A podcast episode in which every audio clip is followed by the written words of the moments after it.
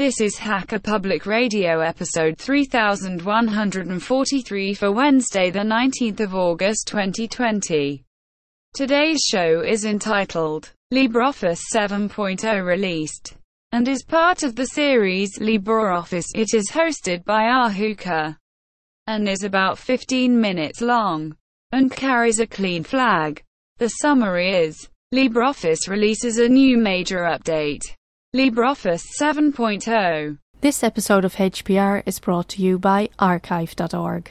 Support universal access to all knowledge by heading over to archive.org forward slash donate.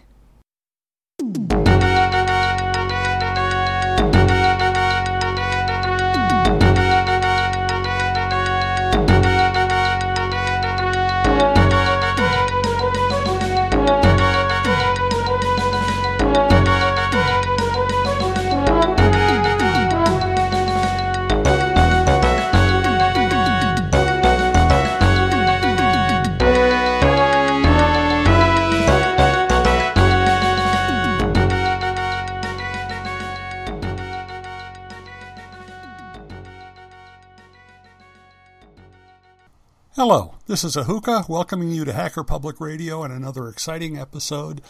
And this is going to be LibreOffice. I bet you thought I was all done with that, but you're wrong. Um, actually, what I want to do is talk about the LibreOffice 7.0 just came out like this morning. Uh, I'm recording this on August 5th, and the announcement was made. Um, it, it is now released for all platforms. It, it, may take a few days to roll out.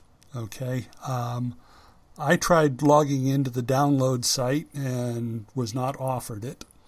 Um, and actually, on my platform, it may take a little while longer. Uh, you know, because I'm I'm using a version of Linux, and I try to stick with what's in the repos. Um, so it, it is an exciting milestone release, though. There's some good things, and that's what I want to talk about. Now, uh, I personally tend to lag a bit in getting new releases uh, because I use the Kubuntu LTS. And that means that right now I am on 1804. Um, you say, hey, hasn't 2004 been released? Well, the way it works, if you're an LTS user, is you are not offered the upgrade. I, I, know there are ways around it. Don't bother trying to explain to me how I can get it anyway, because I already know that. Uh, I am conservative in this respect. Uh, so basically, what happens is I will get offered it when the dot one release, um, so 20.04.1, when that comes out, is probably when I'm going to be offered uh, an upgrade thing. And I just checked, and that's scheduled for tomorrow, August 6th. So it probably won't take all that long. Um, but uh, when I get it, will it have LibreOffice 7.0? I don't know. Um, and so I'll have to decide if I want to go outside the repo and um, pull it in from other sources. Um, so, anyway, um, you know, what are the major things that this new release has? The first one is ODF 1.3. Now, ODF stands for Open Document Format, and that is basically the LibreOffice XML based file format for all documents containing text, spreadsheets, charts, graphical elements, you know, it, it's pretty much the whole enchilada there. So when we talk about an XML based file format, uh, what that means is that what looks like a single file containing your document, your spreadsheet, or whatever is actually a container. Uh, you can see this by opening the the file with a utility like Ark or some other zipping unzipping utility. Um, now, I did that with a writer document that I happen to have. It's just a random document I pulled up. And what I found was I had seven files at the top level. Then there were six folders that had subdirectories and files inside of them as well. So it's it's pretty complicated. Um, so you know what looks like one file is an interesting kind of thing. Now, that's what we mean by XML based formats. Um, so ODF 1.3 was approved by the Open Document Foundation as an OASIS specification. Now, what's OASIS? OASIS is the Organization for the Advancement of Structured Information Standards. So it's an acronym. Uh, this body began as something called SGML Open in 1993, and SGML is Standard Generalized Markup Language. So, um, XML is, in some sense, a subset of SGML, as I understand it. Um, and what OASIS is attempting to do is it is a, an industry wide body to promote development, convergence, and adoption of open standards for security, Internet of Things, energy, content technologies, emergency management, and other areas. And by the way, there will be lots of links in the show notes for all these things that I'm talking about if you want to follow up on it. Uh, but basically, Oasis is something a lot broader than just Office software. So it's the umbrella organization over all of this open um, SGML stuff. Um, and Open Office is one piece of that. Uh, so it's an important body for promoting open standards. So, what are some of the specifications for ODF 1.3? You might ask. Well, you can digitally sign documents. And going along with that is they've put in support for open PGP based encryption of XML documents. So, those are, are both uh, pretty important. Right? Being able to sign documents and uh, protect them matters when you're talking about security.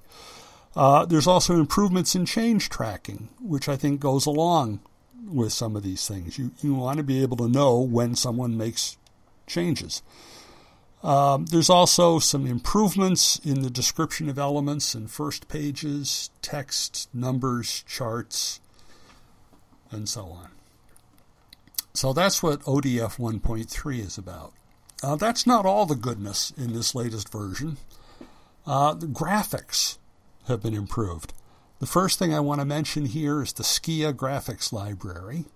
Again, link in the show notes. The Skia graphics library is an open source 2D graphics library that provides a common set of APIs that work across a variety of platforms. It is the graphics engine for Chrome, Chrome OS, Android, Flutter, Firefox, and Firefox OS, among others. Now, this is sponsored by Google, and Google is the lead developer, but it is licensed under the BSD free software license and is available on a variety of platforms such as Windows 7, 8, 8.1, and 10, Mac OS 10.10.5 or later, iOS 8 or later, Android 4.1 Jelly Bean or later, Ubuntu 14.04 or later, Debian 8 or later, OpenSUSE 13.3 or later, or Fedora Linux 24 or later. Now, Skia can be used for drawing text, shapes, and images. It is now the default on Windows for faster performance. And the implementation in LibreOffice uh, 7.0 is due to sponsorship from AMD. Now, that was the 2D. On the 3D side, they put in support for something called the Vulkan API. Uh, Vulkan is an alternative to other graphics APIs such as DirectX and OpenGL. Um, it offers high performance 3D graphics with low overhead and supports better parallelization on multiple cores. So between Skia and Vulkan, some pretty good graphics improvements for both 2D and 3D graphics. And you know, I don't see graphics ever becoming less important in the environment we're in. So that's a good thing. Next, some compatibility improvements. Now, it's no secret, obviously, Microsoft Office is the largest player in the office space. And interoperability is key if you want to get in there.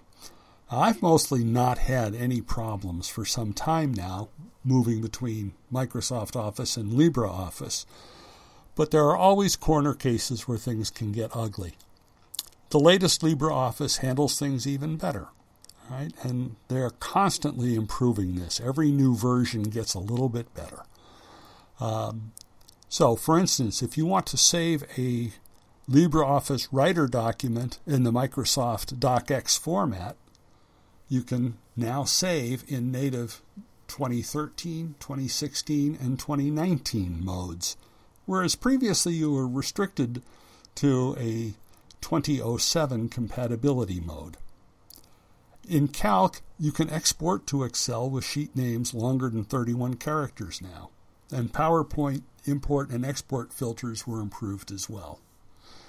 So LibreOffice is really the only choice if you want interoperability across platforms and applications. They're not trying to lock you in, unlike Microsoft.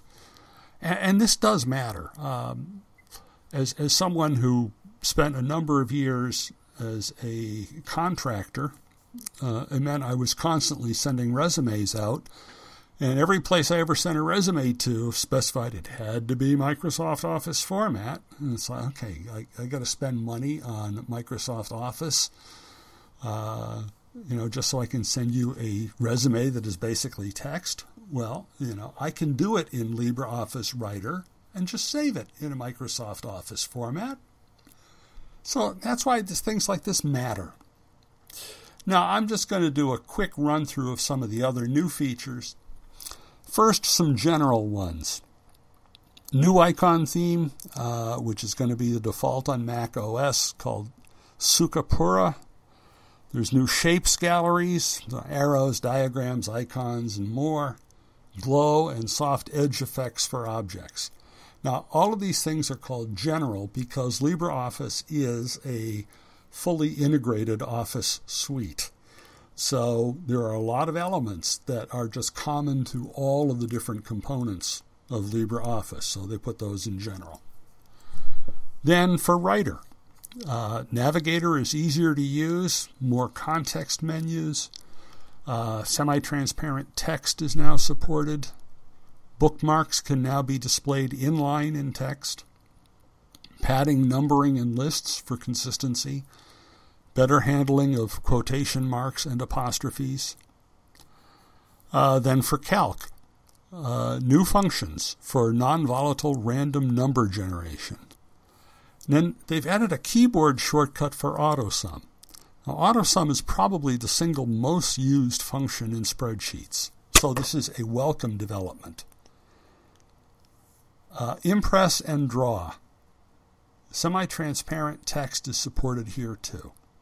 Subscripts now return to the default of 8%, and PDFs larger than 500 centimeters can now be generated. Now, who do we thank for all of this? All of this wonderful goodness. Uh, this new release of LibreOffice contains work from a number of companies. 74, 74% of the commits come from companies on the advisory board, of whom Red Hat may be the best known, and Red Hat does contribute a lot to open source, but also heavily involved were Collabora and CIB Software. Now, I mention these companies because they're great examples of how an ecosystem can grow in open source. Both of these companies built business around LibreOffice technology, and both are giving back and helping it grow. Collabora, for instance, is the home of Michael Meeks, and any longtime followers of LibreOffice should recognize him as a major developer in this project. Now he's the managing director of Collabora, and they're making money by selling a service. It's LibreOffice in the cloud. Now, CIB software is located in Munich and provides integrated document management solutions that include LibreOffice as part of a suite of software. Now, I find it interesting that they're located in Munich. Munich has reversed course yet again and is now planning to move back to open source software. The coalition agreement between the Green Party and the Social Democratic Party in Munich was finalized in May and says we will adhere to the principle of public money, public code.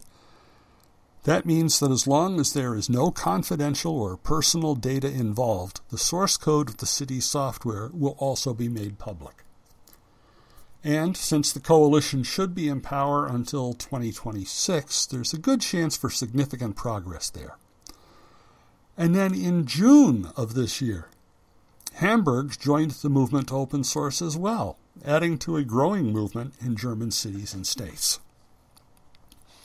Of course, companies are not the only supporters.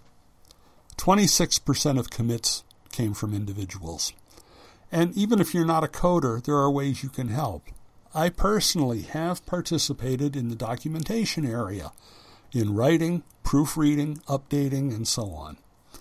And I know they have volunteers helping with publicity. Now, personally, every time I download a new version of LibreOffice, I donate $10 to the Open Document Foundation, which is the sponsor of all of LibreOffice development. I mean, 10 bucks for a full featured software office suite? That has to be the deal of the century, right? So I encourage everyone else, you know, join me in this. If you use the software, support the software. Um, so, this is Ahuka for Hacker Public Radio signing off, and as always, encouraging you to support free software. Bye bye.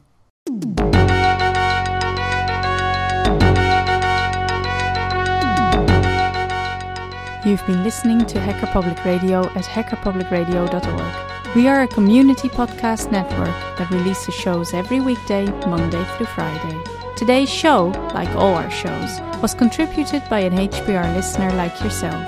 If you ever thought of recording a podcast, then click on our contribute link to find out how easy it really is. Hacker Public Radio was founded by the Digital Dog Pound and the Infonomicon Computer Club and is part of the binary revolution at binrev.com.